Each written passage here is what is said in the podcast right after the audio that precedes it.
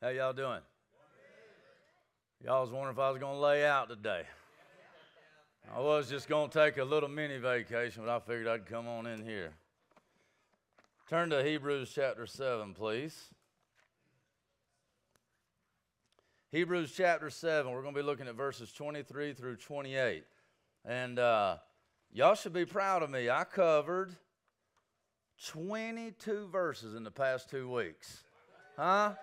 That's good for me. And if you boast, boast in the Lord because that had to be a God thing. All right, verse uh, chapter 7 verses 23 through 28. The title of today's message is title versus calling. Title versus calling. I want to pray before we get started, and we'll read the text, and uh, then we'll just jump right in. Uh, let's pray. Lord Jesus, distractions abound, attacks uh, come in waves, and the enemy is prowling around like a roaring lion. But we confess today, and we believe with all of our hearts that the lion of the tribe of Judah's roar is so loud that it's not just heard five miles away, but it rattles the core and the bones of every human being on the face of the earth. Lord God, we long today to hear your word, not some hillbilly ex drug addict from Landrum, South Carolina, but we long to hear the King of Kings. We long to hear from the Lord of Lords. We long for the Spirit of the living God to write His word upon our hearts, that it might be there forever, that it might change us from the inside out, that we might die today so that you would live in us. I pray, God, that you would wipe every mind clear, including mine of any preconceived notion, any agenda, any ideas of what should be said or what should not be said. I pray right now that the only thing in our hearts and in our minds is what does Jesus have to say to us? What does your word teach? And when I hear it, let me feel it. And when I feel it, let it carve me up, shape me, shift me, mold me, and make me into who you desire for me to be. That's our only desire today. In Jesus' name, amen. amen. Let's stand to our feet for the reading of God's word. Hebrews chapter 7, verses 23 through 28. The former priests were many in number because they were prevented by death from continuing in office. But he holds his priesthood, that's Jesus, permanently because he continues forever. Consequently, he is able to save to the uttermost those who draw near to God through him, since he always lives to make intercession for them. For it was indeed fitting that we should have such a high priest, holy, innocent, unstained, separated from sinners, and exalted above the heavens he has no need, like those high priests, to offer sacrifices daily, first for his own sins, and then for those of the people, since he did this once for all when he offered up himself. For the law appoints men in their weakness as high priests, but the word of God, but the word of the oath, which came later than the law, appoints a son who has been made perfect forever. You may be seated. May God bless the reading and the hearing of His word. Today's sermon is entitled Title versus Calling. I could have just as easily entitled the sermon Employee versus Son. I could have named it or titled it many different ways. And I chose title versus calling uh, because of the text and what the text draws out. And I also want to uh, preach and draw in an accompanying text that'll help us to understand this maybe in a little bit different way as well. And that text will be John chapter 10, verses 7 through 18. You can kind of put your uh, one of your uh, ribbons there or put your finger there, be ready to turn there when we get ready to go. And in that passage, we're not going to go there right now, but in that passage, he talks about uh, it's Jesus speaking. He says, I am the good shepherd. Uh, the good shepherd lays down his life for the sheep. And he distinguishes between himself and a hired hand, one that is hired or given uh, compensation for coming in and doing the work of a shepherd. So the idea is, is that you have the shepherd who the sheep belong to. He loves them, he nourishes them. And if you understand uh, a little bit of context, especially in a, in a Hebrew context, in this, uh, in this time frame, in this culture, that farming is not, it wasn't then what it is now. Farming now is kind of a, an eclectic thing that you've got a few farmers, and some people do it because they think it's neat or they think it's cool or it's a, it's a different lifestyle and they like animals or whatever. Then uh, the farming lifestyle was not something that you chose, it's something that chose you. And you did that in order to survive, to live. And these sheep, or whether you had sheep or oxen or whatever it might be, these animals were precious to you. Why? Is because they were your very life. You understand that in this context that the sheep is to the shepherd, it's, it's life. He must, in protecting the sheep, he protects himself.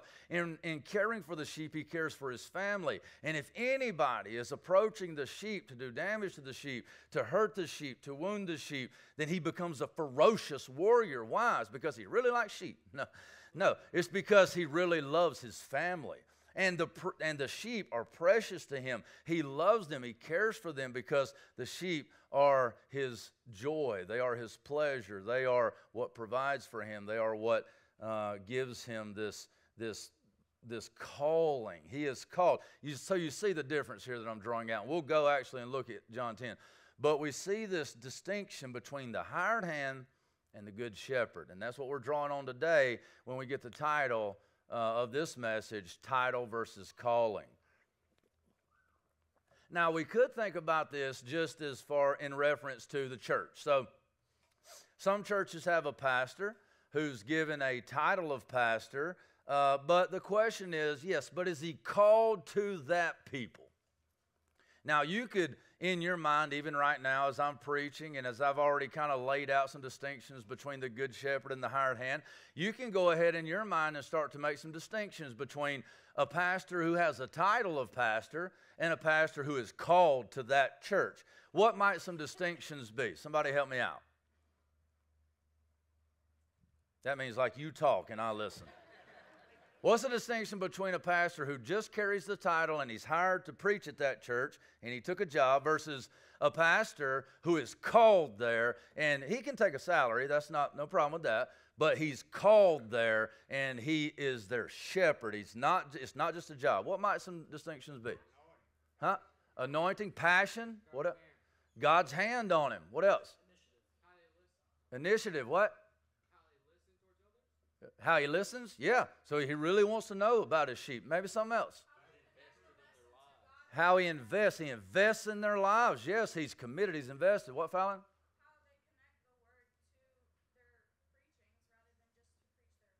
Yeah, so he's he's He's wanting them to get good food. Yeah, you know what it makes me think of, Fallon? That what you just said makes me think of the psalm that says he leads uh, uh, us beside still waters. He he leads us to green pastures. Right? Why do we do that? You know, we that verse escapes us many times. Why does the Lord lead us beside the still waters? Why does He take us to green pastures?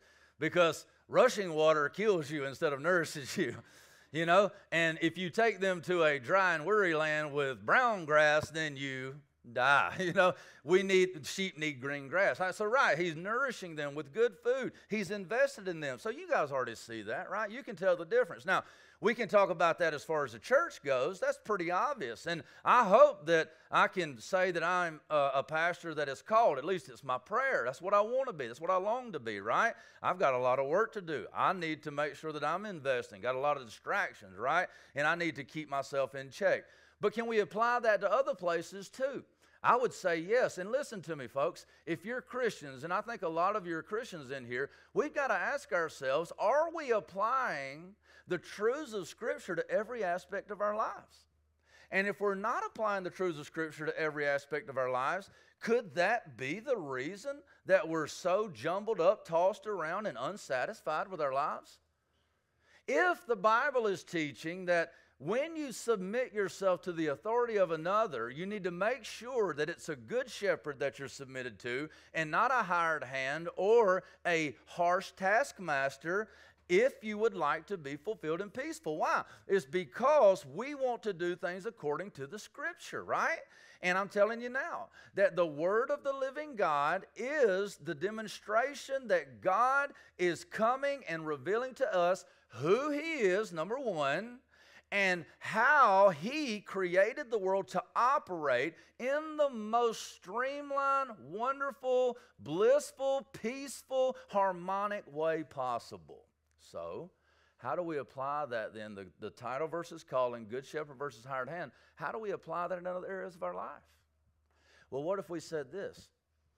Do you think that there are parents that exist, even in this room, that see themselves as having the job of raising their children rather than being called to the privilege of shepherding little saints?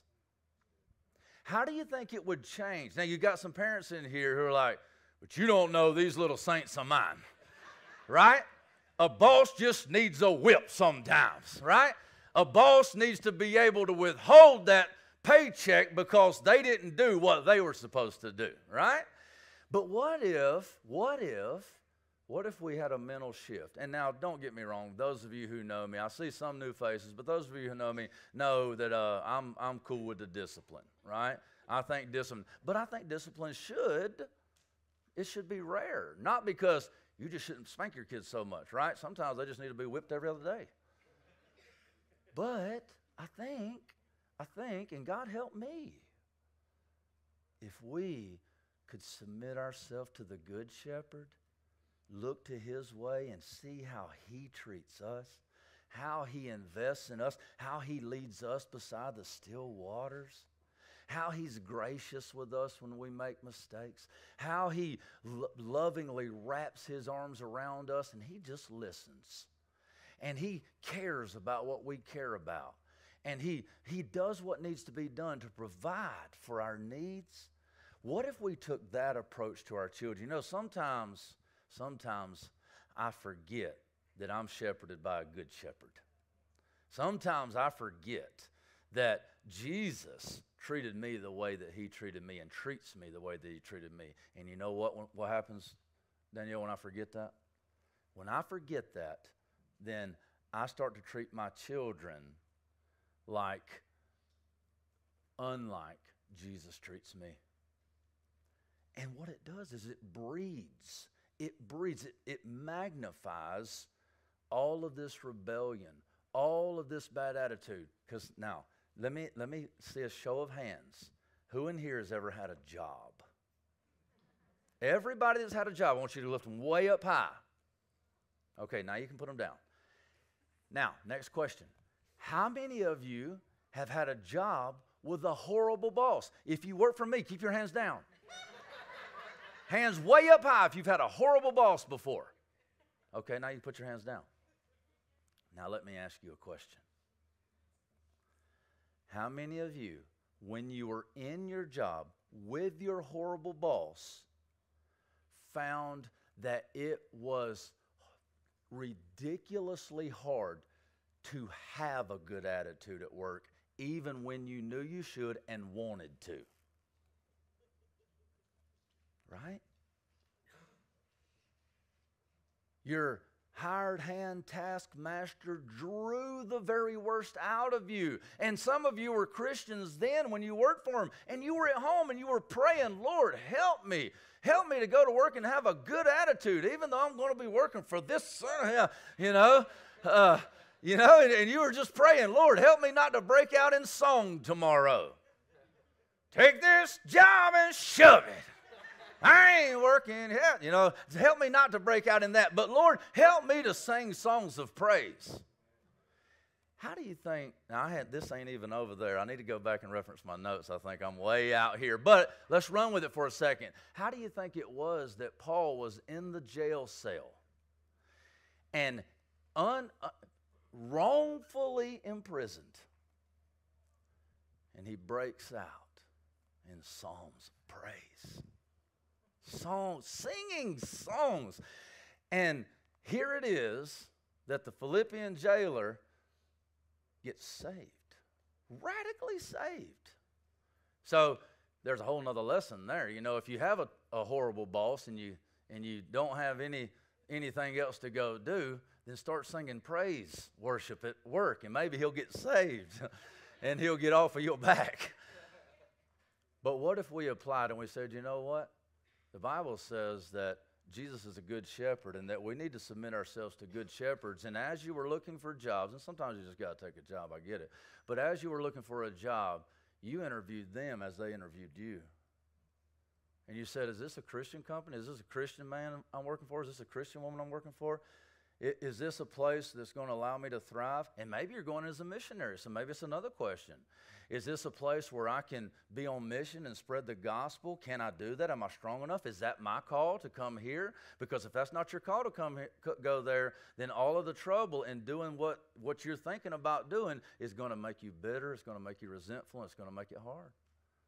What if we as parents applied those same things? And, you know, it's not going to always be easy, obviously. We're dealing with kids. But what if we loved our children and cherished our children and were excited about the things that they were excited about and we made time for them? Doesn't, doesn't Jesus always listen when you, when you have a hard day? Or, man, you know, what if husbands, what if we,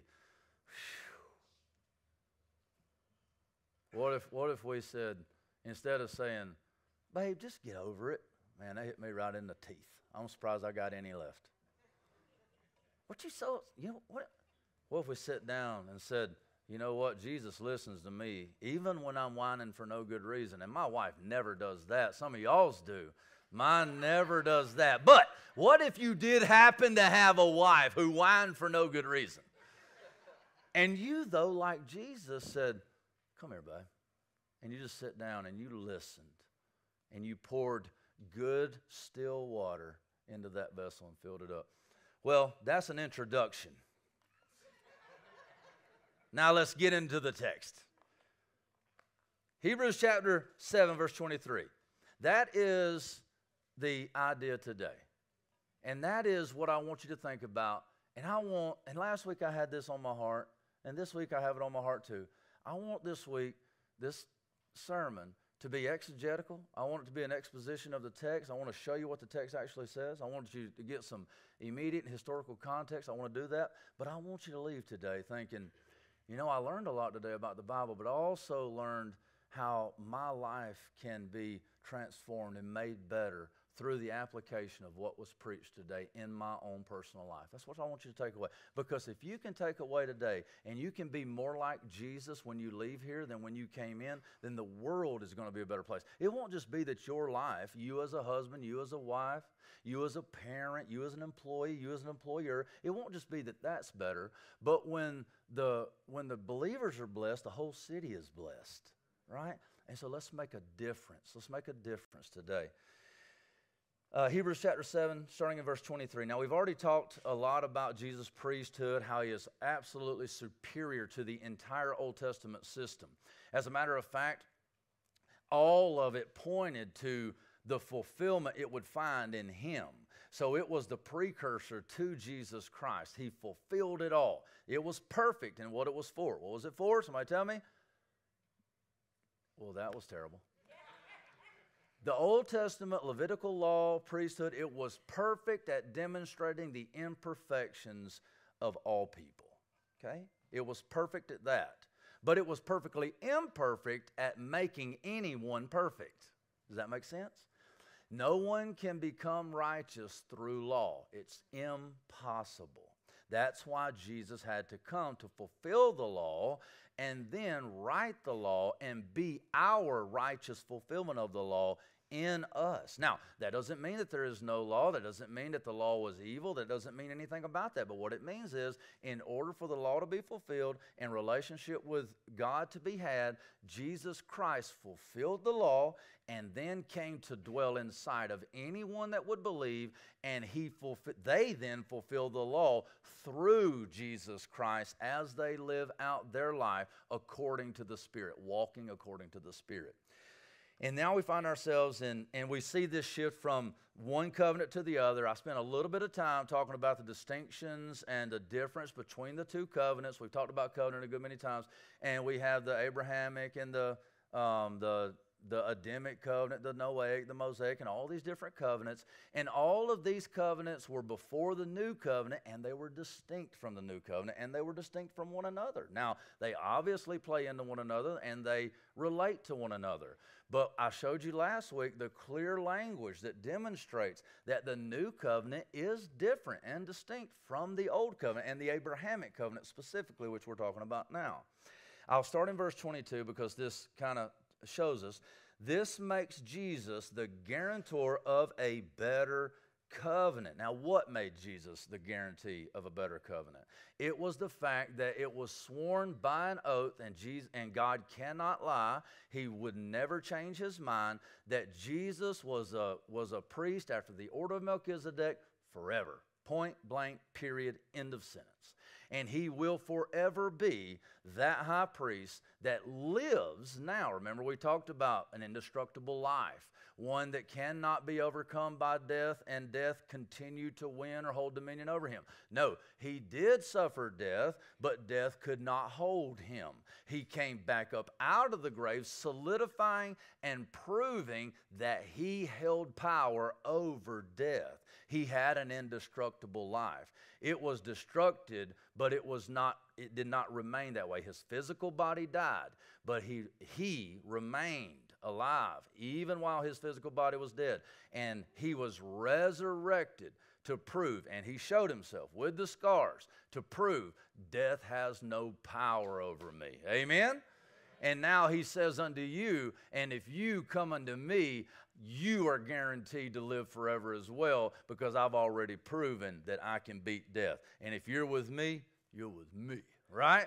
We, we got Jesus, got our back, and nobody beats Jesus. Nobody can beat Jesus. So it's a better covenant. And that language of better, obviously, and it should be, I think, obvious, means that it's distinct. It's better, which means that the other one is worse. Worse at what? Both perfect, worse at perfecting uh, people, perfecting believers. The former, and this is, and he goes on, this makes Jesus the guarantee of a better covenant. Here's some distinctions. The former priests were many in number because they were prevented by death from continuing in office. Very, very practical uh, point here. Very, uh, very easily understood, I think is he's saying, look, one difference between the two covenants is that this covenant is mediated by someone who has different attributes than those who mediated the last covenant, right? So in the last covenant, the old covenant, it was mediated by high priests that were appointed according to law. Now, why the title? Uh, why the title of this sermon, title versus calling? Because in the old covenant, you had high priests who were given a title. They were given that title according to certain attributes and qualifications that they had to have. And so they met those qualifications. They were from the right tribe and so on and so forth. And so they were appointed according to the written code of the law. And they were given a written title. They were high priests. They had a garb, they were set apart, distinct. They were set apart with a title, high priest. And when you saw them, you knew her, who they were. And they were appointed to do a job by God. And so now I'm not saying that this is an unholy or evil thing. That's not what I'm saying. But what I'm saying is is that it is wholly different than how Jesus Christ is appointed and how he is to be high priest. That's the first distinction that they are appointed according to the law. And this is the fact of the matter that these were mere humans who received a title and they did a job. Now, in the Old Testament, we can clearly read and see that some of those high priests had a title and a calling. I think that's legit. We can get we can see that, right? There was good high priests And there was high priests that were not so good. There were high priests that obeyed God, loved God, uh, pursued, I loved the people, pursued after doing what God had called them to do because they really did love the people and they had a calling to be there. And then it seems like others, when you see them, they had a title, they had been appointed there, but they did not have a calling. If, if, any, if any evidence uh, is worth anything, they didn't have a calling. They struggled in that. They were, uh, they, they were not fulfilling what God had called them to do. They seemed as if they didn't want to be there. This was a job, okay? Same with kings, same with all of these different people who were appointed to a certain place because of law or because of bloodlines or because of anything else other than this was the call that God had placed on their life. And so we see this here. The former priests were many in number because they were prevented by death from continuing in office. And so even the good ones, even the ones who had a title and a call, they could only do what they were doing for a certain amount of time. Why? Because everybody dies. it's like, you know, you're only going to be your child's parent for a certain number of years. You are only going to be your employer's employee for so long. Now you say, well, nah, you know, even after I'm dead and gone, I'm still their parent. You are not their parent in any sense of the word except for maybe a memory. You're not still here parenting them. You're not still there working for your old boss. Now, some of you might have had a really good boss one time and you moved on from that job to another job, and when you see him, you say, Hey, boss, how's it going? But he's not really your boss anymore. At least he doesn't do anything that a boss would do. He doesn't give you a job to do, He doesn't give you instructions. And you can be a parent to your child all the way up to the point of your death. But when you're dead, that was my parent. They're no longer parenting me anymore. And some have disruptions in their relationships and they disown each other. And now you are the birth giver of that person, but you no longer have a place in their life as parent. The bottom line is, is that mere humans cannot continually sustain or maintain any of these things that they're given in this place. You see, the blood of bulls and goats did not cleanse from any sin. We'll see that later on in Hebrews. It doesn't cleanse from any sins. But even if the case was that when a high priest offered the blood of bulls and goats, that it cleansed them until they sinned again, or it cleansed them until the next round, until the next Yom Kippur, until the next, until the next sacrifice, that that high priest could only offer sacrifices for so long. And at some point, they wouldn't be able to. This is a distinction. It goes on. The former priests were many in number because they were prevented by death from continuing in office. So he had to continually appoint another every year, year after year after year after year after year after year. And what it's pointing out here is their insufficiency or their inability to actually perfect and bring about wholeness that would last any period of time whatsoever. And then he says, but, see, that's the this is this, but this is this, showing you distinction. But he, speaking of Jesus, holds his priesthood permanently because he continues forever. You see, with Jesus, it's not like the old covenant. It's not like the Levitical priesthood. It's not like, now we've already showed how it's not like the Levitical priesthood in the fact that he's not appointed because of his birthline. He's not appointed because of his tribe. He's not appointed because he met those qualifications. He's appointed because he was a son. He was appointed with an oath. He was appointed because this was the one that was called to do what could not be done otherwise. We had to have one outside the camp to come into the camp to do what could not be done from within. The whole demonstration, in my understanding and my opinion, was to show that the law perfect as it was in, dis- in displaying and demonstrating everyone's imperfections, had nothing inside of itself that could bring perfection. And so Jesus, from another tribe, from another place, from another reality, came down into our reality, became a man, put on flesh. He was from another tribe, he was from another place to do what could not be done within that system. But he did submit himself to that system, didn't he? So all, so all of this shows us very clearly that the law was perfect in what it did, but that it needed to be fulfilled in order to bring reconciliation. And that all had to come from the outside in. And this goes on to show us even another distinction is that Jesus is different from the Levitical priesthood because as they had to have a, a high priest year after year after year, sacrifice after sacrifice after sacrifice after sacrifice, Jesus Christ come once for all to be the priest that would remain and continue forever and ever and ever and ever. So you know what that means? There is never, ever, ever, ever, ever, ever again going to be a need that you have for a priest. Point blank, period, in the statement. This is the this is the issue with the Roman Catholic Church is that they are convinced that the lay people need a mere man in order to go between them and God. And we say, hogwash, is that Jesus Christ is the one mediator. Jesus Christ is the mediator between God and man. There is only one mediator between God and man, and his name is the Lord Jesus. His name is Jesus. He is the Lord Jesus Christ. There is no further need. You see, this and the Old Testament is, is perfect in demonstrating that you, normal people, me, us normal people, we can't go to God. They, the, the, the Israelites, they weren't allowed to go into the Holy of Holies. You could not, even it was only one of the high priests who was the, the high priest. There was only one of those who could go in one time a year. Even those guys had to have a special anointing and protection from God to be able to go into the Holy of Holies and do the work that needed to be done on the mercy seat of Christ and spreading the blood around to the bulls and goats. And it was dangerous for him. You see, you could not come to God. You could not come to him. You were, uh, you were cut off. You were not in his embrace. They, they, they weren't allowed. They, they couldn't. They would die. But through Christ, see, we've been adopted into a new family. And Jesus Christ is the high priest that has sit down on the throne, who lives forever. And we're going to see who continually uh, intercedes on our behalf to the Father so that we have open access. And we see all of this beautifully display, displayed throughout the whole New Testament. He ripped the curtain from top to bottom. Basically, what that means is he destroyed all hindrances between you and God. If you're a believer in the Lord Jesus Christ, He destroyed all hindrances. It is, it is, it is as if it's just your home.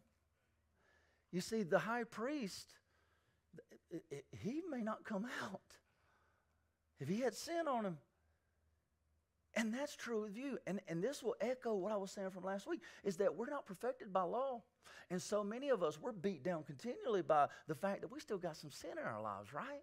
And, and we, we have these moments of sin and doubt, and we have these moments of struggle where we give in to these temptations. And I'm not excusing that in the least.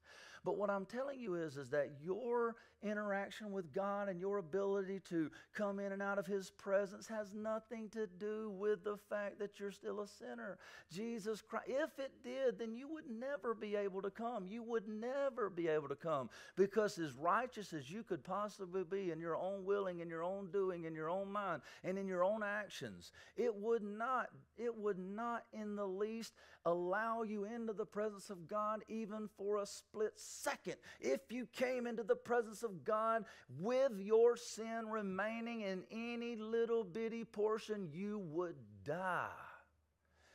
But Jesus Christ took all of your sin, past, present, and future sin. All of it. All, do you understand that, dear believer? Do you understand that when Jesus Christ cleansed you, He cleansed you from yesterday's sin, for today's sin, and for the rest of your life's sin? He piled it all up in a ginormous pile, heaved it up onto His back, and carried it up Calvary and murdered it on the cross. He took it down into the grave and he left every last drop of it there so that now you have no need to be concerned.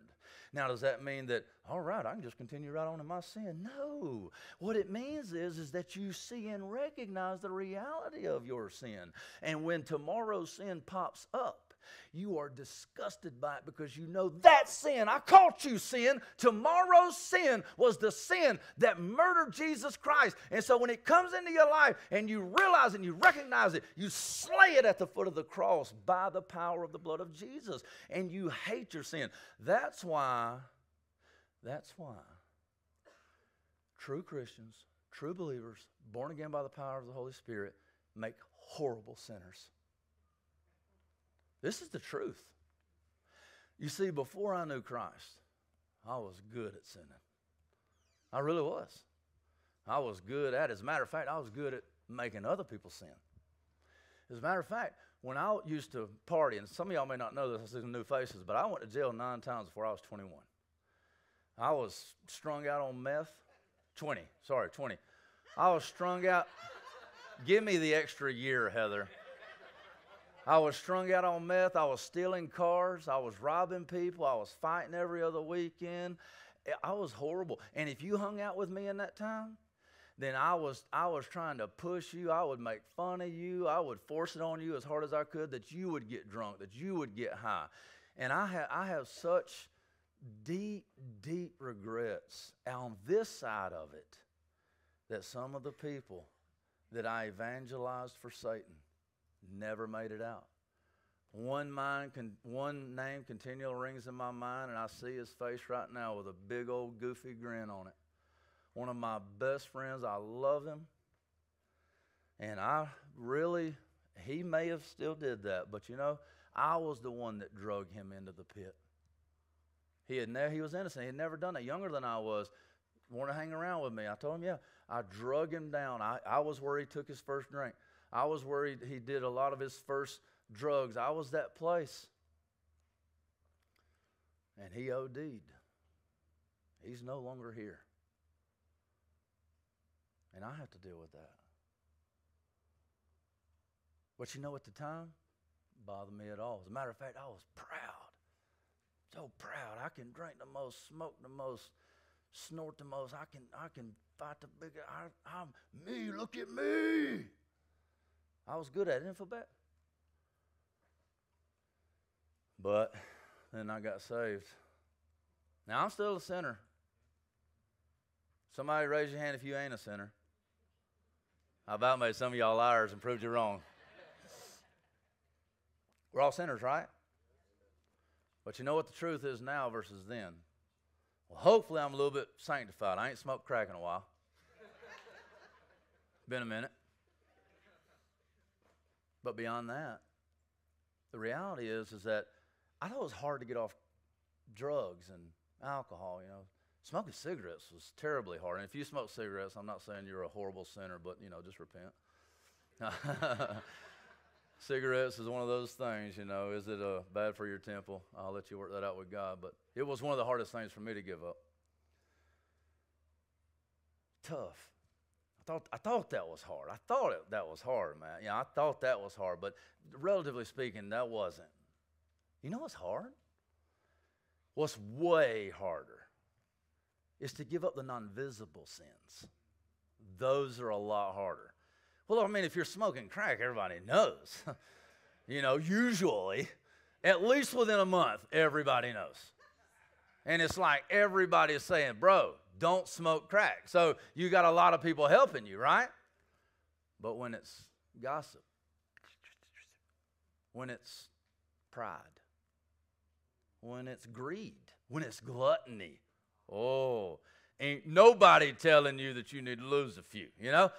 That's, well, no, uh-uh. When it's, when fill in the blank. When you're being too harsh with your wife. When you're being, fill in the blank, right? Those are the ones. And really, the internal ones, right? A lack of a love for the Word of God. Ooh. You know, you can explain that away in a million different ways, and you can really almost convince yourself. You know how many people, you know how easy it is to hide in church?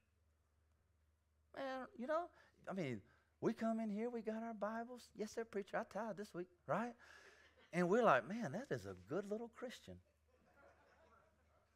But man, the lust going on behind the eyelids, the hatred, the bitterness, the anger, the unforgiveness, the despising of others, and all of these things the greed the, the, the desire for fame or wealth or whatever the idolatry the hidden things of the heart those are the ones right? Because you've got a oh you've got this facade now everybody thinks you know the pastor is the pastor is he he dressed up this week look at him right right two weeks in a row right john am i right Oh, goodness, but underneath, under you've fooled everybody, but you know you've not fooled two people.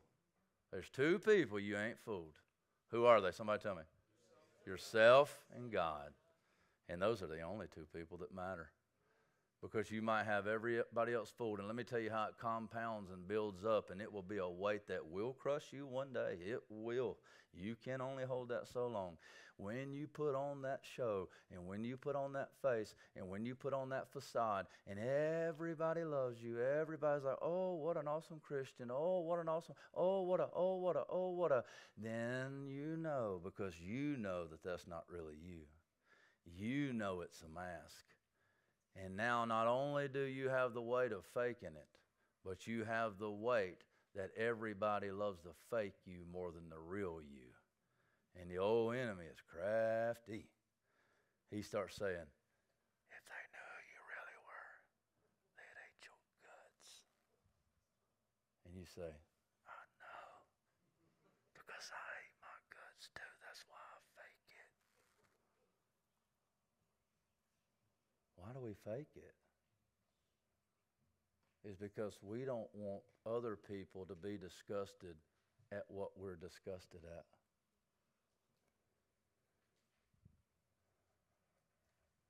It's all fake. It's all, those are the things that's, we, we can't deal with those. We can't, we can't deal with, the only place to deal with those is under a fountain of, of blood that never runs dry and washes away all sin forever and ever. You understand now? You, you don't have to do that. You don't have to live that way that you are accepted and loved and pursued and desired, even how you are. Now I know that's not popular with the reform crowd. Now with the seeker crowd, that's all that's all they want. Oh, just come as you are and stay that way. We love everybody how they are. No need to change. The reform crowd, not so much. You better get your act together before you come here. We've got rules. But Jesus nestles himself beautifully right in the middle. And he says, Look, come on, as you are. I take you as you are. You come, but I'm nasty. I don't care. Get over here. He said, Now, once he gets you over there, you see, you see, when the reform, they might say that, man, you know, just, you know, come on in here. And they get over there and the, and the real, you know, legalistic, you know, like, you know, Christians, it's like, uh, you know, they get you over there and they're like, you need a bath or you got to leave, right? And the super, super seeker, you smell great, right? But Jesus, he draws you in, turns and stoops down on his knee and starts to wash your feet. That's crazy. That's crazy. Right now, you understand Peter you know, Jesus is like, you know, I got to wash y'all's feet. And Peter's like, never! you shall never wash, you, God, wash my feet? No. And Jesus is like, listen, bro, if I don't do this, then you can't be washed at all and you can't have fellowship. He's like, all right, wash my whole body. Isn't it? Jesus is, he's crazy in the middle like that. He's like, yeah, you come as you are, but just know you're not going to stay that way. But it won't be because I demand from you that you change. No, it's because I'm going to change you through humility, through sacrifice, through love, and through me getting dirty, cleaning you up. Now, oh man. Oh, how okay, Christian, if you wasn't convicted over that, then you should be repenting of your pride. Because that just convicted me, and I was one preaching it. That's hard. That's hard. Okay, I'm just telling you that calling and title are, are different. It's different. It's different. A title gives you the authority to command somebody to do something else. A calling gives you the passion to get down in the pit with them and help them do it. A title gives you authority over people so you can boss them around. A calling gives you a love for people that breaks your heart when they can't be found. Consequently, he is able to save to the uttermost those who draw near through God uh, draw near to God through him since he always lives to make intercession. I don't need to belabor that point. This is the point is that Jesus Christ is able to save, but only able to save if one thing is true. Those who draw near to God through him. You see, Jesus Christ is the only way. He is the way, the truth, and the life. No one comes to the Father but by Jesus. Now, everybody says, that's intolerant, that's intolerant, that's intolerant. I say, yeah, so what? Bottom line is is that if there's only one way to get somewhere, then there's only one way. And if that's intolerant, that's fine. The most loving thing that I can do is be intolerant. Now, I could be tolerant and unloving, but I can't be loving and tolerant. It just doesn't work that way. You know why? Because if I tell my children that there's two things right here. One is poison and it will kill you.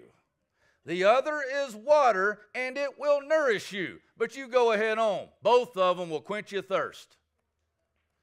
Both of them will give you life. I can't do that. I say, there's one of these that will do what needs to be done. The other, and there could be a thousand, million, billion, trillion other ones. Every other one will kill you. You say, well, that sure is, eh, that sure is intolerant. What makes that water better than all the other waters? All of these people drinking all these other water. What do you say? They're going to die? Yes. yes. Yeah. So you're telling me that Buddhists, as good as they are, they're going to go to hell? Yes. I am. I'm sorry. I'm, it would be unloving for me to say, no, they're wonderful. They're going to go to heaven. God loves them just the same as He loves Christians. It's a lie. If there's only one way to salvation and you make room and act as if there's other ways to salvation, then that is the most unloving thing that we could do. We don't act that way. We don't act that way. If there's three roads with three bridges and there's a detour in the road and one sign says, This road has a bridge that works, these two roads have bridges that are out, they will kill you. We don't, in our own personal lives, go, well, I'm not going to be intolerant today. This, this bridge deserves a chance too, right? Nobody's doing that. And the people who are screaming tolerance, they're not doing that either. Jesus Christ is the way, the truth, and the life. Nobody comes but through him. But the cool thing about this verse shows us is, is that those who come through him stay in in him. Isn't that beautiful? See, everybody's always talking about salvation. Pray on the Lord, pray the sinner's prayer, pray this prayer, and you will be saved. You're good to go now, but listen to me. Jesus Christ doesn't just save you, He keeps you saved. And I know I've repeated that a few times in the last several weeks, but I want to hit that home because I want to relieve you of the fear and anxiety. Because if there's anything that I know to be true, it's this if you operate in your life and in your relationship with God out of fear and trembling, out of fear and anxiety, not because of the awe and respect you have for Him, but because you, you feel like you need to please Him or He's going to kill you or He's going to do anything like that, then it, none of that will be out of a love for God, but it will be out of a self preservation. In other words, you will get the idea that you think that through your good works and through your good behavior that you have somehow appeased an angry God and now he's happy with you because you're good enough and that is works-based righteousness. You see, Jesus Christ died once for all. Once for all, meaning one sacrifice that covers all sins for all times, and he continually lives to make intercession. There is no longer any need for any other priests. And also, and I hate to keep bringing the Roman Catholic Church into it, but there's no need for this continued sacrifice every single time that they have Mass. You see, transubstantiation means is that the Orthodox Roman Catholic view is that that is actually the flesh of Jesus. That is actually his blood. And so they're sacrificing him all over again. I ask you, friend, who is the blessed man? Who is the one who needs no more sacrifice? We have no need to sacrifice Jesus Christ all over again. As a matter of fact, we've already read in Hebrews. It is those, it is those who are continually and habitually sinning, who are not in love with God, who are not convicted with sin, that they are the ones sacrificing Jesus Christ all over again because they are turning their nose up at his once for all sacrifice. And they have this idea in Hebrews. I'm not even talking about the Catholics anymore, but you can see the correlation is that they had the idea in Hebrews is that, well, we sinned again. We've got to sacrifice again. We've sinned again. I'm going to sin tomorrow, But, but thankfully, I can tap back into the sacrifice that Jesus made. Oh, I'm going to sin tomorrow. I love my sin. I can have my sin and I can have Jesus. And you know, I'll just sin and I'll be like, Jesus has got it. I'm going to sin. Jesus has got it. I'm going to sin. But the believer is wholly different than that. I started telling you a while ago that when I was an unbeliever way back in the day that I was really good at sinning. And I and I followed up with that by saying that I'm a sinner now, but it's a little bit different. What's the difference? You know. You guys know is that I'm a horrible sinner now. I still sin. Sins are different, right? Most of my sins now I struggle with are internal sins, things I battle with on the insides. I, I still have external sins, right? Just ask my wife, she'll tell you all of them. but my internal sins are my hardest struggle. But you know what the difference is now? When I b- before, when I didn't have the Holy Spirit dwelling inside of me, I just brushed it off. Ah, no big deal. It didn't bother me, right? Nobody told me that when I got saved and when the Holy Spirit dwelt inside of me and that when, when I was born again, that the Holy I didn't know that the I didn't know that the Holy Ghost would haunt you.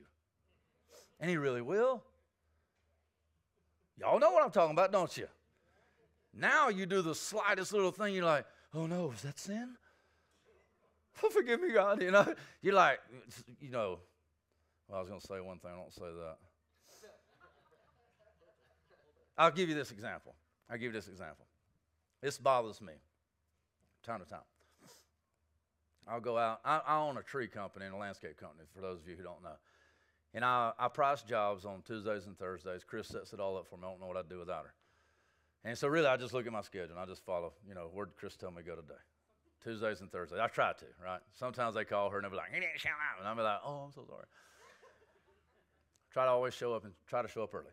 I'll get to a job, I'm looking at the job, and uh, I sell it, you know, and I do a good job. You know, I'll sell all the right things. They like me, you know. I got insurance, workman's comp, and general liability. Check all the boxes. And I'll be like, such and such amount of money. And they'll be like, all right, sounds good. Let's do it. I get in the car.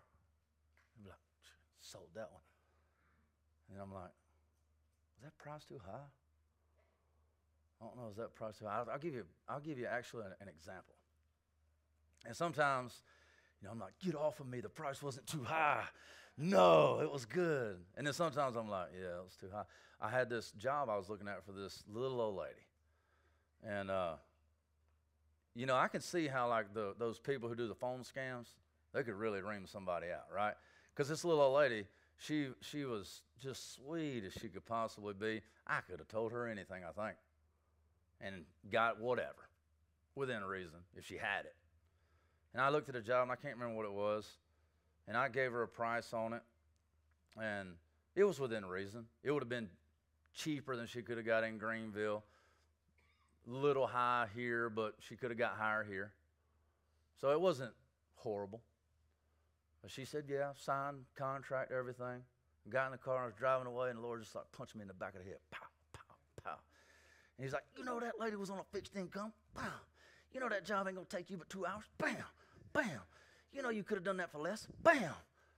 I'm like, All right, Lord. I called her back up. I think I actually turned around, went back over, and I was like, Man, you think this is crazy, but uh, I, I think I can do this job a little bit cheaper. I'll do a little bit cheaper. Sometimes I listen, sometimes I don't. Sometimes it's just my my own guilty conscience, maybe. I don't know. And sometimes maybe I should feel that way and I don't. But at the end of the day, my point is, is that I never, I, I mean, I didn't struggle with crack before. You know, I smoke a crack and be like, "Do you got any more?" I certainly wouldn't have struggled with somebody giving me too much money, right? But now it's like, oh, that bothers me. It don't sit right in there. There's something mm, I don't. And I'll be talking to myself. I don't know if you do this. Do you do this? I'll be talking to myself like, Brandon, stop over spiritualizing stuff. This ain't no sin. You good, man. And I'll be like, Is that you, devil? Or is that you, Brandon? or is that you, God? I don't know. You know, if it's like too good for me personally and in the flesh, I'm like, suspect. I don't know. I think that's the flesh. I don't know. If you, you do that, I think you do that. Robert, you do that? Yeah, you liar. Lying elder. whole point is, is that isn't it hard? It's, it, and those of you who know, and I'll tell you this too, and, and let's see, let, well, first of all, let's do this. How many of y'all know what I'm talking about? It's just, it's harder, to, it's a lot harder to sin now than it used to be because the Holy Spirit just won't let you get away with it, right? It's always haunting you, you know? And you appreciate it sometimes, sometimes you don't. Now, how many of you can verify this for me? This is true in my life, I ask you. The further you get away from relational contact, interaction, personal devotion, conversation with God, okay? Meditating on the scripture, playing worship music, talking to Christ, running things by Him, getting advice from Him, you know, through scripture and through the internal witness of the Spirit and all this kind of stuff. The further you get away from that, the easier it becomes to sin. How many of you verify that for me? Yes. Yeah, that me too. I was talking to uh, a group the other day. I can't remember who I was talking to. Anyway, I've said this several times. I've said to them, I said, Do you know, what if I told you that actually you can get to a place where it's hard to sin? Now, I just told you it's harder to sin now, right? That the Spirit is dwelling in you.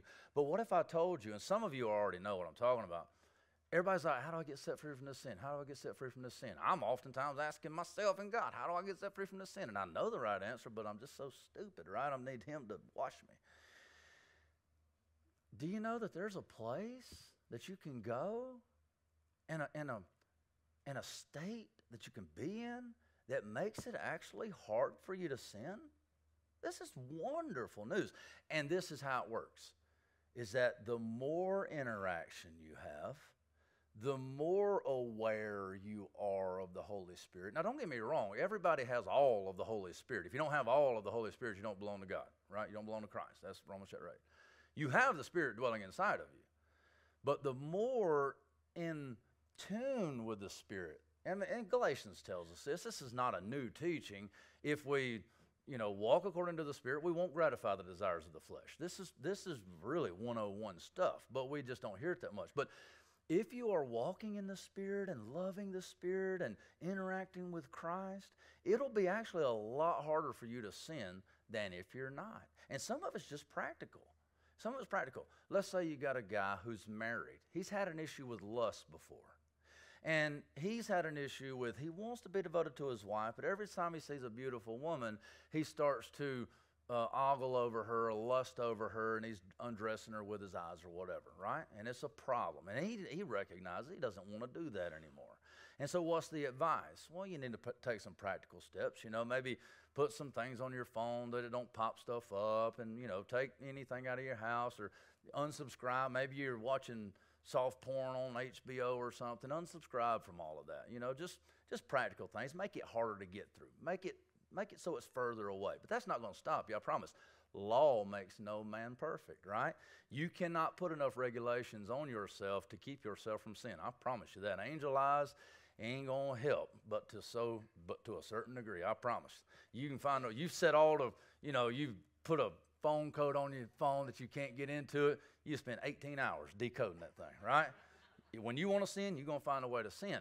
Here's how you overcome that sin. Here how, here's how you make it hard to sin is that you are so consumed with Christ. Now, check this out. And this works for all realms. The, the woman illustration is just easy to visualize.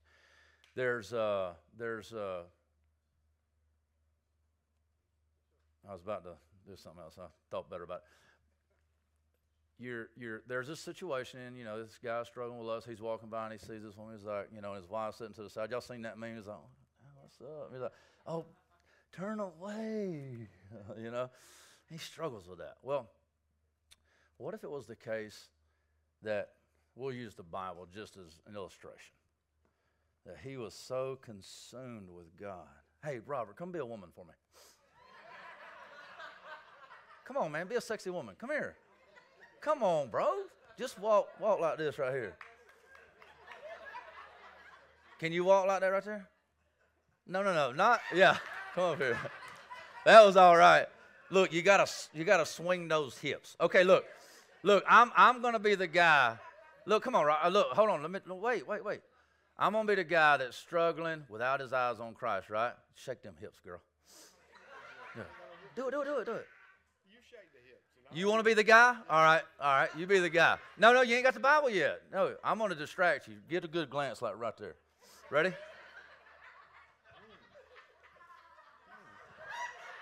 All right, now, you see? Now, one elder checking out another elder. Man, don't do that no more. Okay, here. All right, now you saw that he was just open. He was ready for it. He was looking to fall into temptation. I mean, who can blame him? Boom, you know, yeah, is real good. Go over there. All right, now this this is to show you. And I know this is kind of funny, but but it really is true. This isn't just some some silly illustration. It really is true. If you are focused and walking in God and walking according to the Spirit, you won't have time. Okay, so here we go. Um, and the t- and the temptation is like, you know, trying to, hey.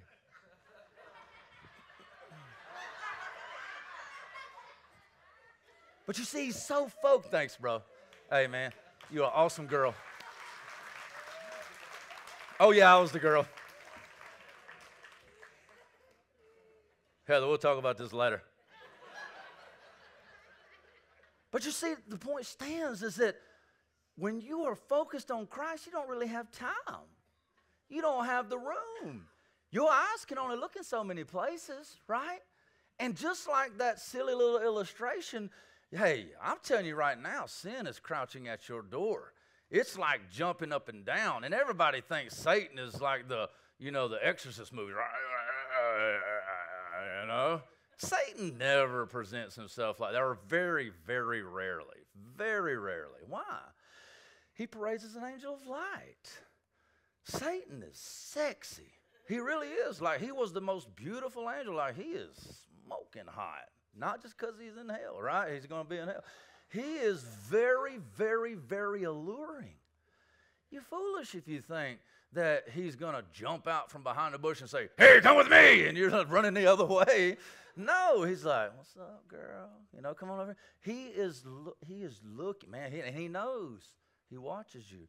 But when you're dialed in and you're focused on Christ, this Savior who always and continually abides on the throne as an intercessor forever and ever and ever and ever, when He's captivated you, when He's captivated your mind and He has drawn you in, and you are just, oh, Jesus. And here's a, here's a very, very, very uh, practical application for you married folk out there I have I've heard this said many times, and women can't stand it. They hate it. Even Christian women, many of them. You've heard the old thing man steps out on his wife, commits adultery. And then the question is asked to the woman what was the sexual relationship like? What was the intimate relationship like? And man, they, anybody ask that question gets lit up. Are you trying to excuse what he did because of what she did or did not do? And the answer to that is absolutely not. It was wicked beyond belief what he did, no matter what you did or did not do. But the question still remains Did you have anything to do with making it easier for him to fall? Mm, might have stepped on a cord right there. Might not like to hear that. Goes the other way. Woman steps out on her husband. And usually, when the man steps out, it is through the eyes, right? It is through the eye being drawn away because we're visual creatures, right? Woman is half dressed. That's why you ladies shouldn't walk around half dressed. You know, at the end of the day, you can say, Well, it's my body. I know it. Keep it to yourself. and, well, this is the way everybody's dressing. Well, the whole world's full of sin at the end of the day, what you got to ask yourself is, am I helping or hurting my brothers and sisters in Christ? And listen to me, folks. When a man steps out, it's because of the eyes. He's drawn away almost always by the eyes. When a woman steps out, it's because of the emotions. I guess it could happen, and it has happened, I'm sure, when a woman steps out because of the eyes. She sees a gorgeous man. But most women I know would be like, man, look at his pics, you know. No, I don't. That's not usually. What is it? It's when she's at work and some dude at the office is paying her attention. He's listening to her problems when she's complaining about her husband who won't listen to her problems. And boy, you know, Jimbo, he just really cares. He gets me. He care, he just listens. You know, we don't even have sex ever, and he just will sit and listen to me for hours at work. Well, he's setting you up, girlfriend. And so and so, the guy steps out. Well, listen, we asked the husband the same thing. Did you contribute in the least little way? Or, husbands, wives, are you being like Jesus? You say, hold up, what? Jesus was never married. Jesus never had sex. No, no, no, that's not what I'm talking about. And how we got talking about sex, I'm not sure, but I think it'll come back around. It's about captivation. Wives, do you do whatever you can to captivate your husbands? Do you do whatever you can to captivate his attention? To, to fulfill his biblical desires? Now, if he's trying to get you to do all kind of crazy stuff, you know what? Y'all got to agree on all that stuff. Is he trying? Are you trying to seek to fulfill his desires in biblical ways? Are, are, you, are you longing to, to be there for him, to be his safe place, to be the place of paradise, to be that? Husbands, are you doing everything that you can to meet and fulfill your wife's desires? Are you looking to make here? I had somebody say this to me, and, it I haven't always applied this, and I need to do so much better. This guy, we were Heather and I were doing this uh, marriage counseling books, and uh, we have taught marriage counseling and marriage classes a whole bunch. And this guy, I can't remember when it was or, or where we were. We've done so many times, but he said that your wife has the whole world that is expecting everything from her. And it can be if she's a stay at home mom, if she's a career woman, if she, whatever it might be, but that she's having to meet the expectations of the world all day long, every day. And she could be a stay at home mom and it happened riding down the road because you know what sells? Sex sells. And you know what else sells? The imagination of men that paints these silly airbrush portraits of these supposedly perfect women on everything, trying to sell everything. And your wife is looking at that and she is saying, I don't look like that. Is that all that he wants? D- expectations at work demands, demands on everything. And the whole world is screaming and demanding and drawing and pulling and drawing. And when she gets home, are you that place where she can be safe? Paradise. Are you a paradise? And you'll want your wife, I know she's she seems crazy to you. We did this whole waffles and spaghetti thing, and it has been the study that stuck with me out of all of them more than any of them. Men are waffles, women are spaghetti. Men have compartmentalized boxes, and I get that. That makes sense. Women are like spaghetti all over the place. and this guy that wrote that book, and I'm almost done, this guy that wrote that book, he said, Husbands, I know that you only get the boxes. And you can think about it, it's really true, right? That every everything a guy likes to do is a box. The bed is a box. The TV is a box. His truck is a box. The couch is a rectangular box. The if you look at it from above, the recliner is a box. Everything is a box. His garage is a box. His table is a box. His toolbox is a box. Everything's a box. And he just wants to go to that box and be left alone. And he doesn't, he doesn't tangle boxes. No. When I'm in my shop, leave me alone. That's why you better be careful because when you're sitting and watching TV and you're dialed in on your box, and the kid comes over and he's like, Danny, Danny, play with me. Go throw baseball with me. Get out of here. box, box. You need a transition from one. See, men transition from one box to another. Well, women aren't like that. Everything's all tangled up. It's insane, guys. It's crazy. You need to praise God that He gave you a wife that can do that because you would die I promise. You would die. You nearly die every time you talk to her. he gave this advice. He said, Ladies, ladies, listen. Be that place. I know you don't get the boxes, and you're like, how can he just do this? And there's so many things that need to be worried about, right? And how many of you, this was 1.2. I need to finish, I know, but there was this 1.2 that uh, he said, he asked this question. Let me just do it. This will be fun. Hey, see you guys. Love y'all. I won't hold it against you like I said earlier. They're going to do ministry. Soup kitchen, baby. Hey, those two, hey, give them a hand. I'm serious too. Those are the two of the hardest working believers I know. I love you guys. Let me ask this question. Y'all too? I, I promise it'll get better. I promise. Just kidding. How many of you guys in the room, let's do the ladies first.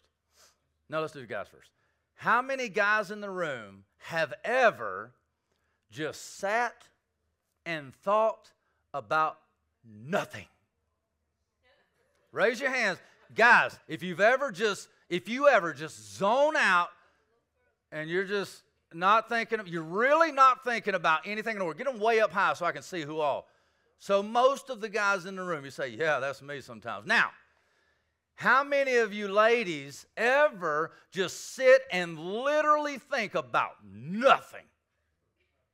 Not even one? There's one that was like a halfway. Well, I guess maybe I'm weird because nobody else is. I'm uh, just kidding.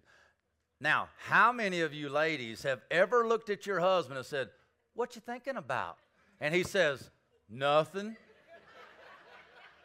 Now, how many of you ladies thought in your mind, You liar? Or maybe you said it to him. How many? Yeah, tell the truth. Tell the truth. Well, let me say, they very well could be telling the truth. Because let me give you some insight that I didn't realize that there was that difference. When we heard that the first time, I looked at Heather and said, Really? You never just think about nothing? And she's like, You do? and I'm like, Yeah, it's one of my favorite boxes.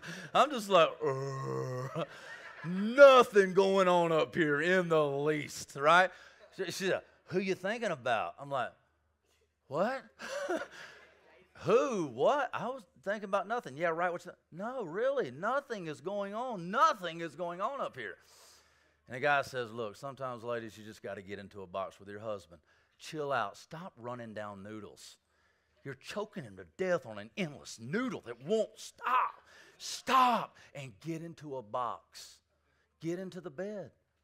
Get into the living room and watch some TV. Go into his garage. And you don't have to tinker with stuff and aggravate him. But get, get go, go out into the garage and just just be with him, you know, show an interest. Go out into the, go for a ride in the car, get into a box, right? Do do the box stuff, and you will find everybody, all the women. I haven't got on a roll. I need to hurry up and finish, but all the women's like, I wish he would open up to me. Well, let me give you a secret. This was revelational, and I need to, to do a better about tapping back into this. Let me give you a secret, ladies. Let me give you a secret, okay? Women open up face to face. Men, if you want your women to open up, and I know some of you are like, why would I want to do that, right? but if you want to be Christ like and, uh, and get your, your wife to open up with you and actually sit there and, and help her work through it. Don't fix it. Goodness gracious, do not try to fix it. But just listen. The guy called it a listening journey. Wasn't that what it was? Go on a listening journey. And just go ahead and understand there is no destination. There is no end in sight. There are no solutions to find. There's no problems to fix. There's no correlations to make. You are driving around aimlessly all over the world. But she needs it. She needs it. And you will find that she opens up and, she, and your love life, and I'm not just talking about sex, your love life will be so much better. She opens up face to face. Men don't do that. Well, wives, you set your husband down and look him dead in the eye face to face. All he thinks is there's a problem that's got to be fixed. That's all he can do. He cannot open up. He cannot worry about his problems because he's trying to fix whatever it is that you need to talk about, right? He can't do it. You want me to tell you when he opens up? And this was amazing to me, and it's just insights. These aren't mine. He opens up side by side. A man will open up side by side. And all box material, all box activities are almost all side by side.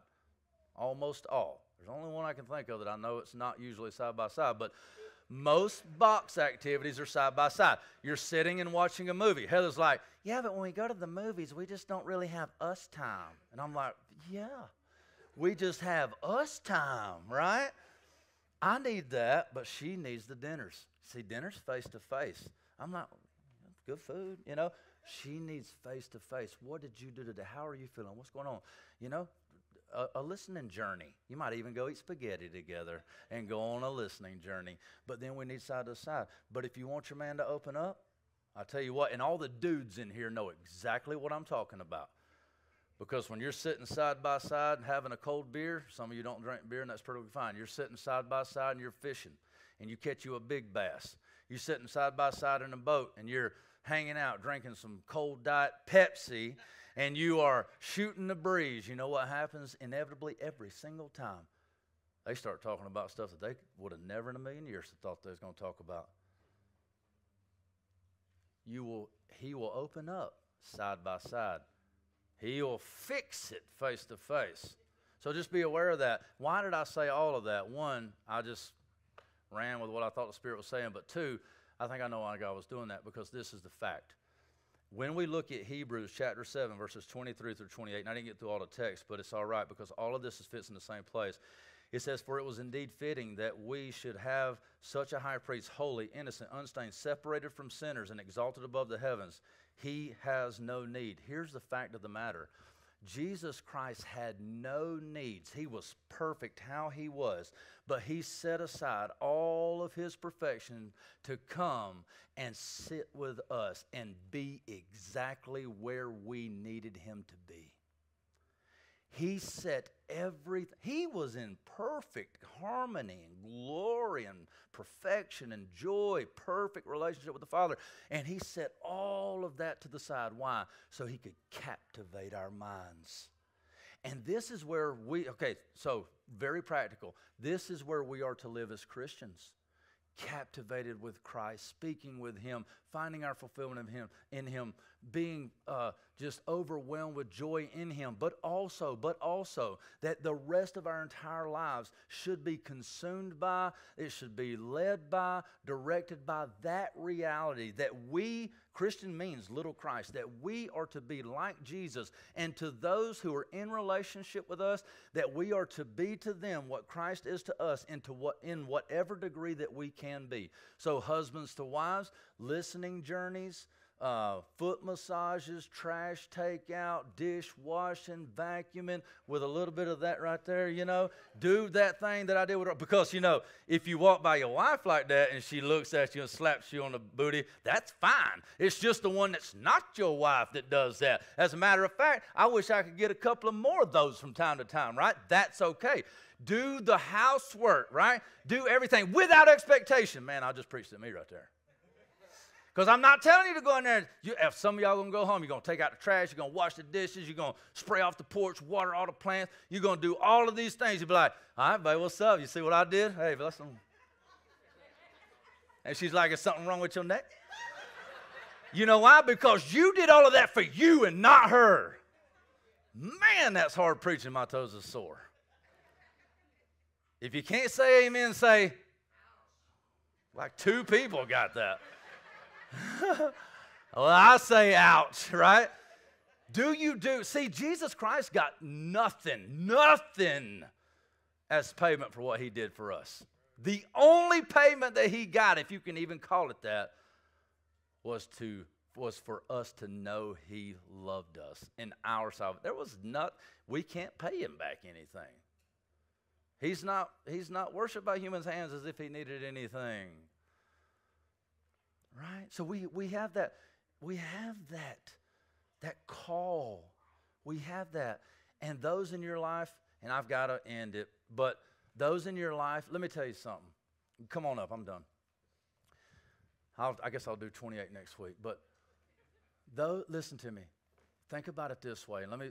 There's some young ladies in the room. There's some young men in the room. There's people all over with different. Uh, they're in different areas of life and all that kind of stuff. And I get that if you're uh, young ladies, when you're looking to pick a husband, young men, when you're looking to pick a wife, right? Make sure that it's someone that you are called to and that's called to you. I'm not saying that there's like one woman for every man and you got to find your soulmate. I, I got questions about that whole thing, but make sure that whoever you are going to marry and be with, that you are called to them, that you're not looking for a title of wife. You're not looking for a title of husband. You're not looking for a written code marriage certificate because I'm telling you right now, those things cannot last. But you are looking for a call that goes beyond the written code, that is like Christ, that is like the sacrifice that He made, and that we lay down our lives to build others up, whether that be our wife, whether that be our husband, our children. Boy, I got some work to do this week. Do y'all? I got some work to do this week. I want to interact with my kids in such a way that they feel as if they are closer to God when they leave me. And not because they're half dead from the whipping, right? But because they feel loved. They've been in the presence of true altruistic love and devotion and sacrifice. Can your wife say that? Can my wife say that? Can your husband say that? Can your husband say that I have no need to look anywhere else because, man, my wife captivates me. She, man, she draws me in, and I have no, I, I don't have any needs anywhere else. Can your, uh, can your wife say that? My husband, he is, whew, he is like no other. Whenever a man hits on me, I look at him and say, "You fool! Do you know who I'm married to? How you gonna try to shape up to him? Get out of here, silly, silly little boy." Silly little boy, I'm married to a real man. Because you love her, because you're devoted to her. You die for her. You wash her with the word. You sit on endless journeys of listening with no expectations. Man, I got work to do, gentlemen. How about you? Jesus Christ is the one who set the example. And here's the last thing I'm going to say, and I'll sit down. Jesus Christ is not just the example, Jesus Christ is the means. He is the way, the truth, and the life. And when your mind is consumed with Christ and you are in love with Him, walking in the Spirit, in the Word, worshiping minute after minute, day after day, worship, I mean, week after week, that you will be conformed to the image of God, to the image of Christ, and you will find yourself in a place that I'm speaking of, and you won't even realize it. That's why he said to the some, he said, I was naked, you did not clothe me. I was hungry, you did not feed me. They said, When did we see you? He said, To the degree that you've done it to the least of these, you've done it unto me. Depart from me, I never knew you. But then to the other ones who just loved him, they just loved him, consumed by him. He said, When you saw me, you naked, you clothed me. When you saw me in prison, you came visited me. When you when you saw me hungry, you gave me food. And they said the same thing. When did we see you naked and clothe you? When did we see you hungry? And they said, He said, When you when you did it to the least of these, you did it unto me. In other words, they were just living life consumed with Christ, and it turned them into what God had called them to be. Set your minds on Christ, set your eyes on Christ, set your everything on Christ, and I promise you, you'll get to a place and you didn't even realize you could live such sin free lives because that's what Jesus does. He washes his bride in the water of the Word to present her to the Father without stain or blemish. Praise the Lord. Amen. Praise the Lord. Let's worship Him.